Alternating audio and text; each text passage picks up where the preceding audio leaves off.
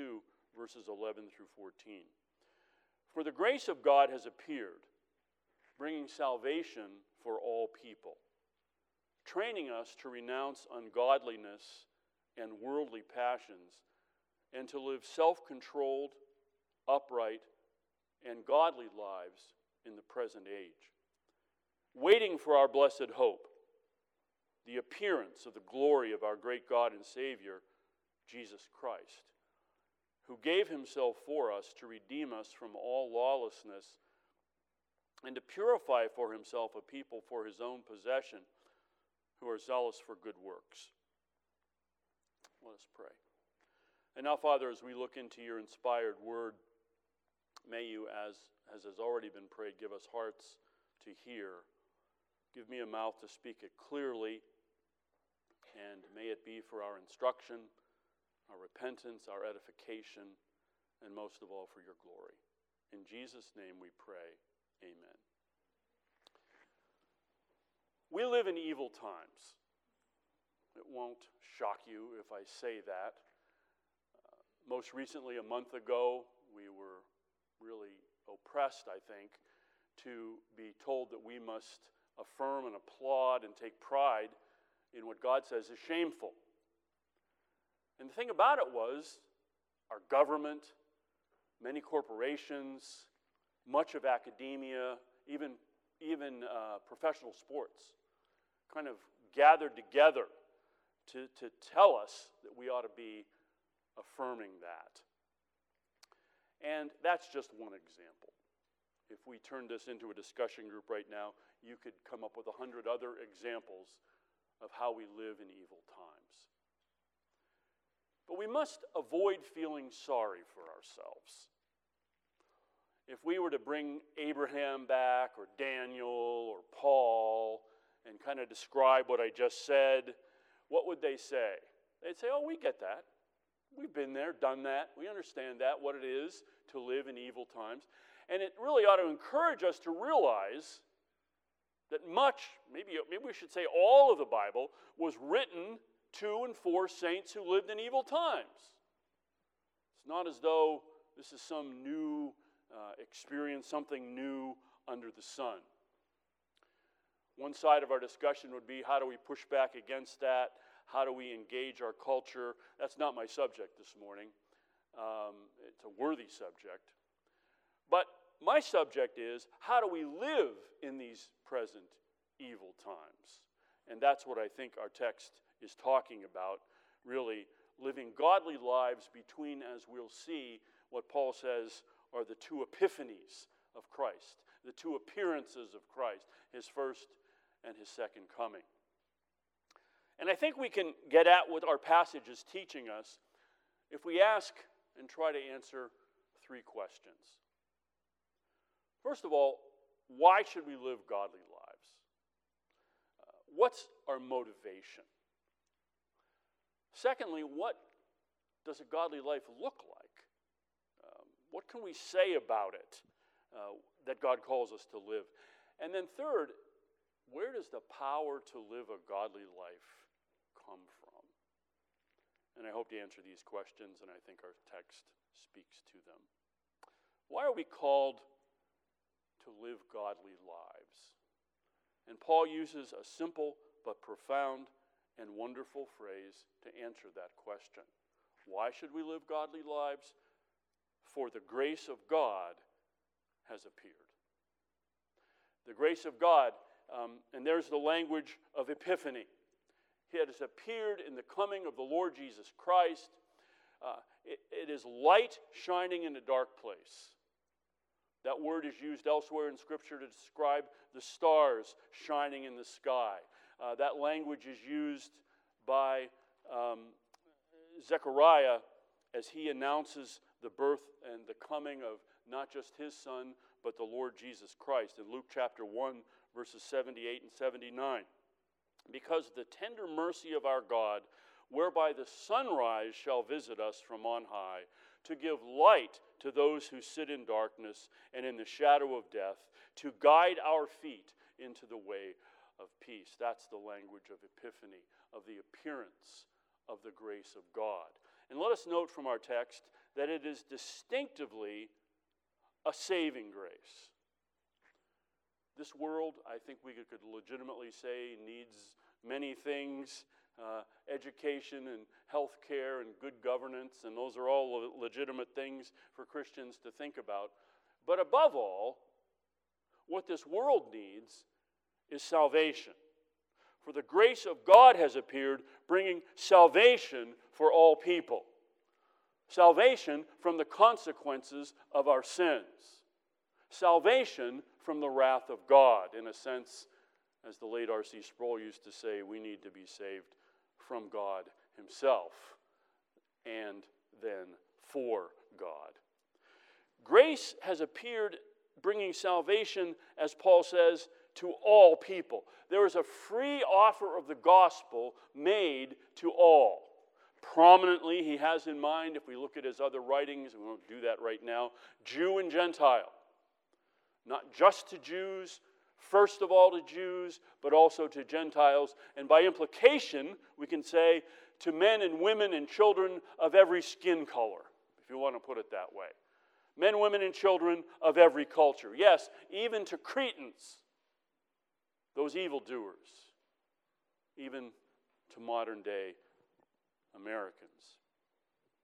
In church history, Epiphany has been recognized at times, and I'm not advocating for the church calendar, but I'm simply saying it's a recognition.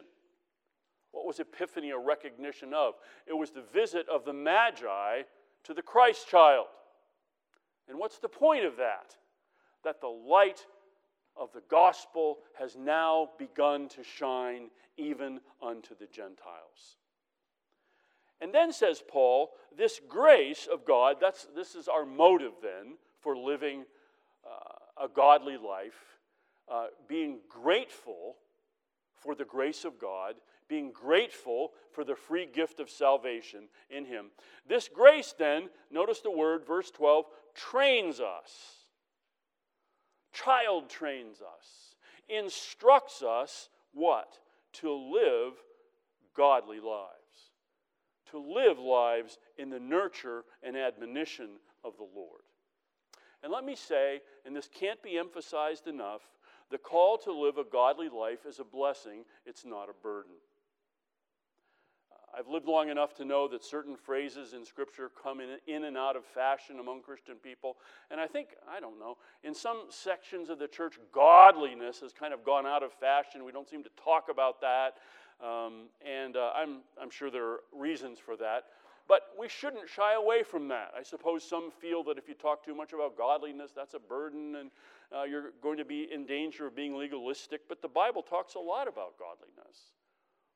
And grace and godliness, my point is, are not enemies, they're friends. Godliness flows from grace and then back to grace, giving thanks to God for that uh, dear gift of his son. Um, so let's consider then that uh, what this grace trains us to do. And again, uh, Paul was a preacher, so he uses three points at times, but three subpoints we'll see what this grace trains us to do. The godly life is marked by what we renounce, by what we practice and by what we wait for. If we could consider each of these briefly. First of all, the grace of God appearing and the mark of the, of the, of the godly life is trains us to renounce ungodliness and worldly passions. That word renounce is a very striking word that Paul uses. It's the same word that the Gospels use to describe Peter's denial of Christ. I never knew him, he said with a curse. That kind of renunciation is now turned to say, this is what we Christians are to do in response to the grace of God to renounce ungodliness and worldly passions in, in some baptismal historic baptismal liturgies of the church, the minister asks the person being baptized or the parents who are bringing their children, their child to be baptized, do you renounce Satan and all his works? I think that's a wonderful and powerful question. That's what Paul is saying. That's what the grace of God instructs us to do to renounce Satan and all his works, to renounce ungodliness and worldly desire or worldly passions. Calvin says this ungodliness is irreligious neglect of God. Uh, what I think was David Wells from Gordon Seminary used to say the, uh, the weightlessness of God. I think that's a memorable phrase. Most people, perhaps, that we would meet in our daily lives, they may or may not deny the existence of God. It's not so much that as it is that God is simply fairly weightless in their lives. He's not that important, He's not weighty, uh, He's not someone really to be taken seriously, certainly not to be feared. That's ungodliness. We're to renounce that. We're to live in the fear of God. And we're to renounce, as Paul says, worldly passions. And of course, in this day and age, our minds might first go to uh, sexual passions, and it's right to think about that. We are awash in, in sexual immorality. Um, I've, I've, really wanted to go see the movie Oppenheimer, and I was talking to one, one of the young ladies in the church. She's like a 20 year old yesterday. She said, Oh, I went with my brothers to see that, and we had to hide our faces from several different scenes. We just couldn't watch it. Oh, great. Um, but that's the world we live in, is it not? But as I was thinking about um, uh, worldly passions, I think we also have to think about self love which is kind of promoted as the highest of the virtues, is it not? We are told at every turn uh, that we are above all to love ourselves and care for ourselves and take care of ourselves. And I'm not saying there's nothing to that. We are each fearfully and wonderfully made, and we can thank God for that and recognize that, that we have gifts and graces. I don't dispute that, but probably we shouldn't call it self love. Clearly, what Scripture calls us to love, whom God, whom Scripture calls us to love, is to love the Lord our God with all our heart, soul, mind, and strength, and to love our neighbors as ourselves. As St. Augustine said, we need to get those loves properly ordered as a way of rejecting um, ungodly passions. Well, this grace of God then trains us in what we renounce. Then it trains us in what we practice. And notice it says to live self controlled, upright, and godly lives. To live in a self controlled way is the very opposite, the very antithesis of worldly passions. And self control is not merely a, a self effort, it's certainly something that the Holy Spirit, it's a fruit of the Holy Spirit who enables us to do that but it's so easy. In fact, we're almost encouraged to be out of control, are we not? We are, says Paul, to live self controlled lives, not lives of excess. We are to be upright. And what Paul means there is living according to the will of God, obeying God's moral law, obeying God's commandments. Again, there are certain views of sanctification today that seem to minimize that, to sort of say that that's not what we're to do. That's contrary to grace to talk about obeying God's immoral commandments. Who says, whose Bible are they reading? Here, Paul says it very clearly. The godly life, the grace life, is to be one of self control, it's to be one that is to be upright and godly. We might say, God centered. God focused, to glorify and enjoy God, as our catechism says, as Paul says in Ephesians 5, to be imitators of God. As you meditate on your life, and I hope you'll take these words away with you this afternoon, how does your life measure up in what Paul calls us to by the gospel? Grace trains us in what we renounce and what we practice, and then in what we wait for. Verse 13 as we live these lives, we are waiting, waiting for our blessed hope, the appearing of the glory of our great God and Savior, Jesus Christ. It's been called the blessed hope. And here's, here's epiphany language again. We've received the grace of the gospel that changes our lives in the appearance of the Lord Jesus Christ and living a perfect life on our behalf and dying on the cross and rising again. And now we wait for yet another epiphany, for the second appearing, the blessed hope, the glory of our Lord Jesus Christ. As Paul puts it in 2 Timothy chapter 4, he describes Christians in this way they are those who love his appearing. Isn't that a wonderful description of a Christian? Are you one of those? Do you love his appearing? I confess I don't think about it as much as I should. I get too locked in to what's right in front of my nose and how I should be looking for the blessed hope. Because as Paul tells us in 1 Corinthians, if our hope is only in this life, we're pitiful. Why should we go to all the trouble of seeking to live these godly lives if it's only for this life? Why not eat and drink and be merry, for tomorrow we die? No, we are waiting for the blessed hope, the appearing of the glory of our great God and Savior, Jesus Christ. There's a little bit of a translation and textual issue with verse 13. Some other translations uh, put it a little bit differently, but I think the ESV gets it right. Uh, Paul is not here talking about God the Father and God the Son, not that that would be wrong, but rather, who is our great God and Savior? Our great God and Savior linked together is Jesus Christ. That's what Paul is saying. Some people, in their superficial understanding of the Bible, say, well, the Bible never comes right out and says that Jesus is God. Well, it sure seems to me pretty clearly that that's what Paul is doing here. And I think the ESV translation supports that. We are waiting for the glory of our great God, who is Jesus Christ, and our great Savior, who is Jesus Christ. Oh, friends, let us be those who wait eagerly and joyfully for Him in our troubled world. So we've considered two questions. Why should we live a godly life? And the answer is the grace of God has appeared. How are we to live?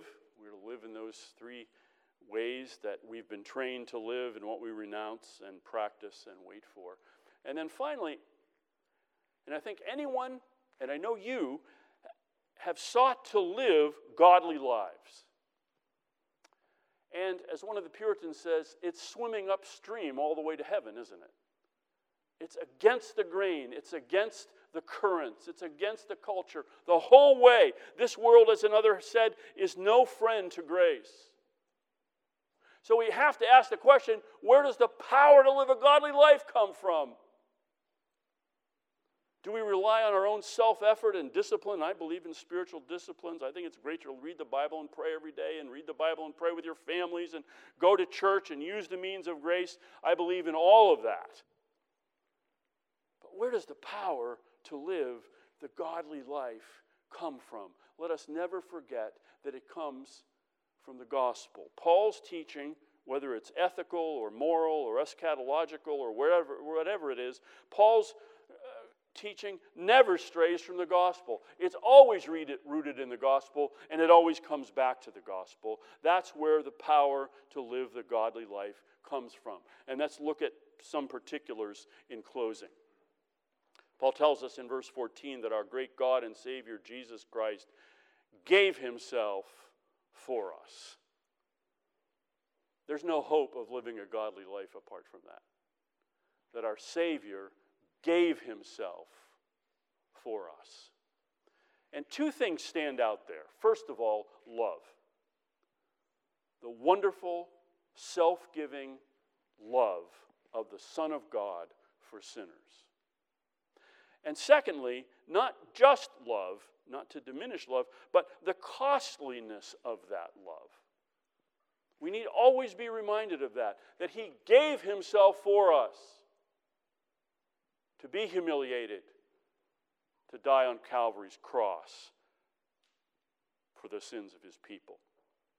What a costly love it is. But notice the two results of this. He gave Himself for us to redeem us from all lawlessness, to deliver us from all of our lawlessness. And we remember that our catechism defines sin quite simply and profoundly as lawlessness. That's what sin is. And the, the Son of God comes to give himself for us to deliver us from lawlessness.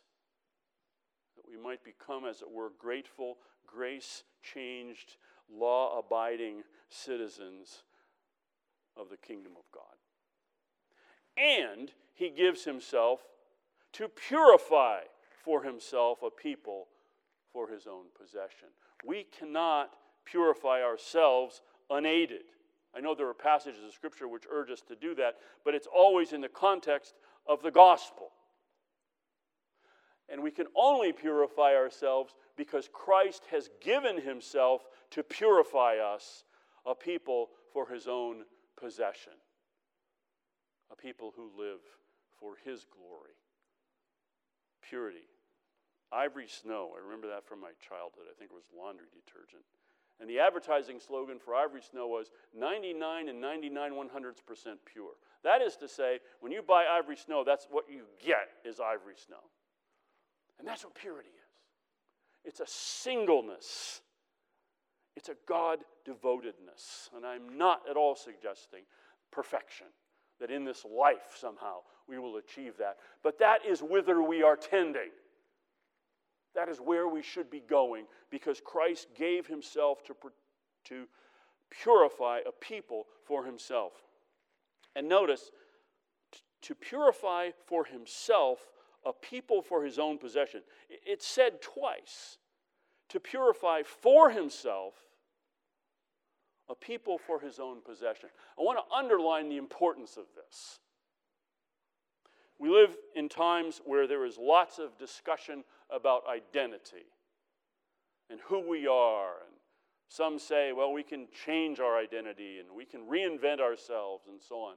This is a vitally important statement about the identity of God's people, and we should make a big deal out of this Do you understand that as Christians? This, above all, is who you are. You are a people belonging to Jesus. You are a people for his own possession. You ought to greatly rejoice in that and remember that every day. Finally, his people, his godly people, his redeemed people, his grace touched people in whom he has broken the power of reigning sin, as the hymn says, are zealous for good works. And may, again, grace and good works are not enemies, they're friends. Good works are rooted in grace.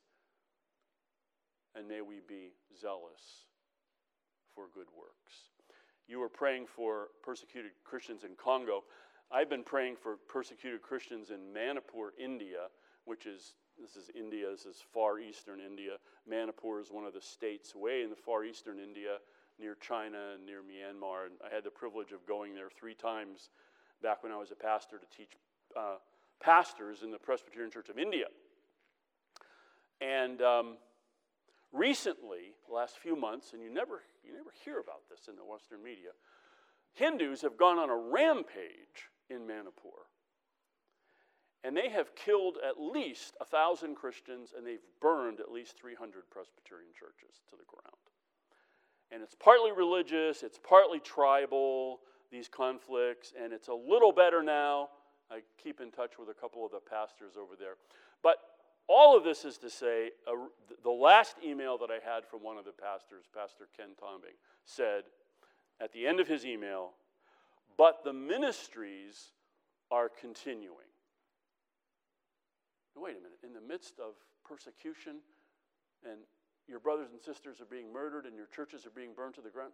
What, wait, what? The ministries are continuing. Wouldn't it be a temptation if and when outright persecution breaks upon us as American Christians? Wouldn't it be so tempting to say, well, forget about ministry? We just need to survive. We need to run away and hide. We need to protect ourselves, don't we? But the ministries continue. And what wonderful ministries they have. There are many orphans in Manipur because of drugs and because of um, drug addicted parents and because of civil war. And so there are ministries to babies and to orphans. There's a Christian school that educates many of these orphans. There's a ministry to women who were formerly prostitutes and drug addicts that gives them workshops and gives them a way to make a living and, and, and support themselves rather than turning to drugs or prostitution. But I was very moved to read that, that the ministries continue. They sound to me like people who have been saved by the grace of God and are now zealous for good works. May that be true of us. Let us pray. Father, we do pray that we would not be as those who um, look in the mirror and go away uh, unchanged, but that we would hold your word close to our hearts and put it into practice in our lives and inwardly digest this and live gratefully to glorify you. We pray in Jesus' name. Amen.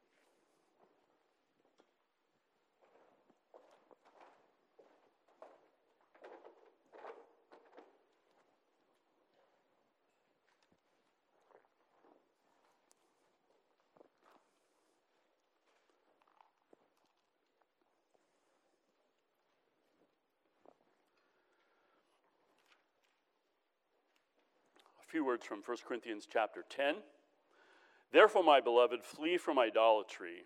I speak as to sensible people, judge for yourselves what I say. The cup of blessing that we bless, is it not a participation in the blood of Christ? The bread